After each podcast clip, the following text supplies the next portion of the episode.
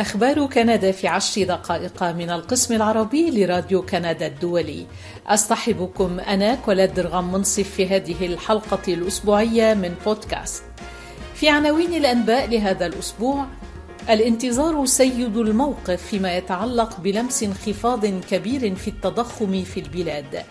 سنة قياسية لجهة الازدياد السكاني في كندا وعطلة الأعياد قد تؤدي إلى إصابات جديدة بداء كوفيد 19 يحذر الأطباء.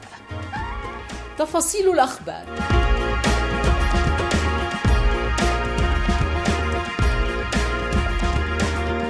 سيتعين على من يأمل في تهدئة للتضخم في البلاد الانتظار. علينا التريث عدة أشهر قبل أن يعود الوضع إلى طبيعته. وربما علينا أن نمر بفترة ركود حتى ولو كانت محدودة لتحقيق الانخفاض في معدل التضخم. يلخص الصحفي في هيئة الإذاعة الكندية اوليفيه بورك في مقاله.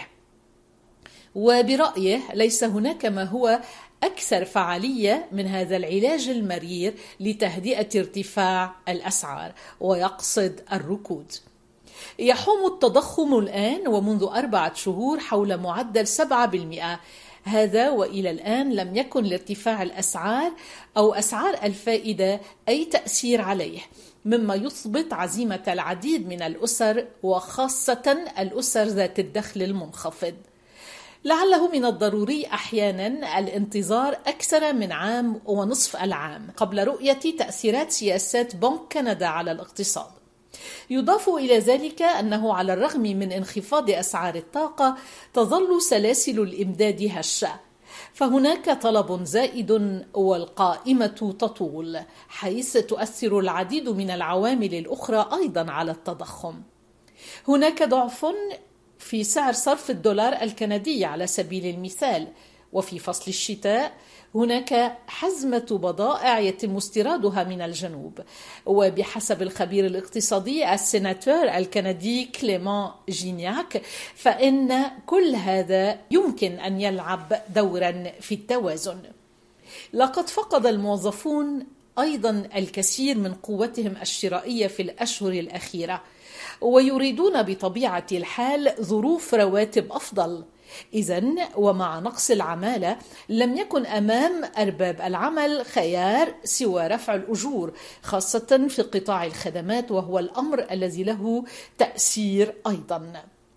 طالما ذكرت هذا الأمر حتى لو لم تكن الأجور هي السبب في زيادة التضخم فهي بالتأكيد إحدى الأسباب التي تفسر سبب استغراق التباطؤ الاقتصادي وقتا طويلا يقول جينياك هذا ولا يزال معدل التضخم في قطاع الغذاء مرتفعا. وتبلغ النسبة أكثر من 11% على أساس سنوي. وقد يصعب تحديد اللحظة المحددة للانخفاض الكبير في الأسعار. وهنا يتفق الاقتصاديون على أنه يتعين على المستهلك التحلي بالصبر ويمكن أن يتم ذلك في بضع خطوات. في مارس من العام الماضي كانت الحرب في أوكرانيا قد بدأت وارتفعت أسعار النفط والعديد من المواد الخام بسرعة كبرى. بعد مرور عام يمكن تقييم المسار الذي لا يزال يتعين علينا السير فيه لعودة الحياة إلى طبيعتها كما يعتقد جان ريني أولي استراتيجي الاستثمار في مجموعة ديجاردان المصرفية. يضيف قائلا سيبدأ تأثير الحرب في أوكرانيا بالتلاشي في مارس المقبل. في ذلك الوقت ستكون لدينا قراءة أفضل لما تبقى لدينا من التضخم. على الرغم من ذلك فمن المفترض أن يستمر التضخم لعدة أشهر وسيكون الانخفاض تدريجيا. ويتفق جميع الاقتصاديين على نقطة واحدة وهي أنه يمكن للتضخم أن يخمد بسرعة أكبر إذا كان هناك ركود اقتصادي وهو أقل الشرين خطورة. مع مشارفة سنة 2022 على نهايتها أفادت وكالة الإحصاء الكندية بأن عدد سكان كندا ازداد بالفعل خلال السنة الحالية في سابقة من نوعها منذ إنشاء الكونفدرالية الكندية. ووفقا لوكالة الإحصاء فقد ازداد عدد سكان كندا بمقدار يتجاوز ال 362 ألف نسمة بين شهري تموز وتشرين الأول وحدهما. وقد فاق هذا الازدياد السكاني إجمالي النمو السكاني الذي شهدته البلاد طوال عام 2011 البالغ 350 ألف نسمة.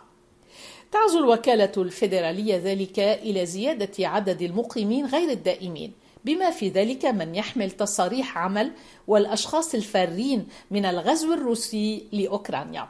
وقالت وكالة الإحصاء الكندية في بيانها الصحفي يعزى هذا المستوى المرتفع من النمو الديمغرافي بشكل أساسي إلى الهجرة الدولية والتي رفعت عدد سكان كندا إلى أكثر من 39 مليون نسمة للمرة الأولى منذ إنشاء الكونفدرالية. لقد قدر العدد الإجمالي لسكان كندا اعتبارا من الأول من تشرين الأول الماضي بنحو 39 مليون و300 ألف نسمة. وهذا هو أسرع معدل نمو لربع واحد من السنة منذ الربع الثاني من عام 1957 في ذلك الوقت شهدت البلاد طفرة مواليد ما بعد الحرب الكونية الثانية بالإضافة إلى تدفق اللاجئين بعد الثورة المجرية عام 1956 في الخبر الأخير أفادت السلطات الصحية في مدينة أوتاوا بأن بيانات مياه الصرف الصحي دلت على مستويات مرتفعة من الإصابة بالإنفلونزا والفيروس المخلوي التنفسي. بالإضافة إلى داء كوفيد-19 وإذا كان نشاط الإنفلونزا وغيرها من الفيروسات التي تصيب الجهاز التنفسي قد استقر هذا الأسبوع بالمقارنة مع الأسبوع الماضي فإن نشاط كوفيد-19 قد زاد. وأبلغت هيئة الصحة العامة في أوتاوا عن زيادة في إصابات الكوفيد الأسبوع الماضي. وتظهر بيانات مياه الصرف الصحي في المدينة أن وجود الكوفيد أعلى عشر مرات مما كان عليه في كانون الأول ديسمبر من السنة الماضية قبل وصول متحور أوميكرون. لكن الاختلاف الكبير مع الوضع الذي كان عليه الوباء في التاريخ ذاته من العام الماضي يكمن في مقدار الرعاية. ويضيف عالم أوبئة وأستاذ مساعد في جامعة أوتاوا بأن الناس أقل قلقا بشأن إجازة الأعياد هذه السنة مما كانوا عليه العام الماضي. يضيف المتحدث يكاد لا يوجد قلق هذا الموسم إنما الوضع في المستشفى أسوأ. أعتقد أن الناس يجب أن يكونوا أكثر حرصا لأن الرعاية قد لا تكون موجودة إذا استدعى الأمر ذلك. ما يزيد الطين بلة انتشار فيروسات الجهاز التنفسي مما سيؤدي إلى ازدياد الضغط على نظام الرعاية الصحية عشية عطلة الأعياد في البلاد. ويعتقد عالم الأوبئة بأن الارتفاع المفاجئ في عدد الإصابات بفيروس كورونا المستجد مرجح في شهر كانون الثاني المقبل. ومن المرجح أن تزيد حالات العدوى مع عودة التجمعات داخل الأماكن المغلقة في فصل الشتاء. بدوره يتوقع كبير الأطباء في أونتاريو الدكتور كيران نور زيادة في عدد الإصابات بكوفيد الشهر المقبل بعد انتهاء العطلة الميلادية. على صعيد آخر يشجع علماء الأوبئة على اتخاذ خطوات للحد من انتشار الفيروسات التي تصيب الجهاز التنفسي والتي يمكن أن تنتقل إلى أشخاص لا يتمتعون بمناعة قوية من الأصغر سنا أو الأكبر سنا. علما أن فترة الأعياد عادة ما تكون وقتا للتجمع والالتقاء وبالتالي لانتقال فيروسات الجهاز التنفسي وغيرها من الأمراض المعدية. ينصح هؤلاء بارتداء القناع الواقي في الأماكن المغلقة والتهوية الجيدة للأماكن التي ستجري فيها التجمعات. كما يوضحون بأن الجرعات المعززة للقاحات ضد كوفيد الجديدة لا تزال تثبت فعاليتها في تقليل مخاطر انتقال العدوى لفترة من الوقت. وهو أمر مهم مع تجمع الناس بأعداد كبيرة في الأسابيع المقبلة. هذا وينتقد بعض علماء الأوبئة رسائل الحكومة التي تقول للمواطن عش حياتك بشكل طبيعي إذا كنت قد أخذت اللقاحات ويصفونها بأنها متساهلة بالنسبة لهم قد لا تكون نصيحة جيدة بالضرورة. وبرأيهم إنه يتم تجاهل المخاوف الحقيقية التي يشعر بها الكثير من الناس بالنسبة إلى كوفيد 19 وخطر تكرار العدوى بهذا الوباء.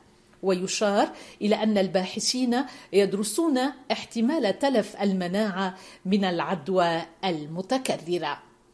إلى هنا ينتهي البودكاست الأسبوعي. أعدته وقدمته لكم كوليد درغم منصف من القسم العربي لراديو كندا الدولي.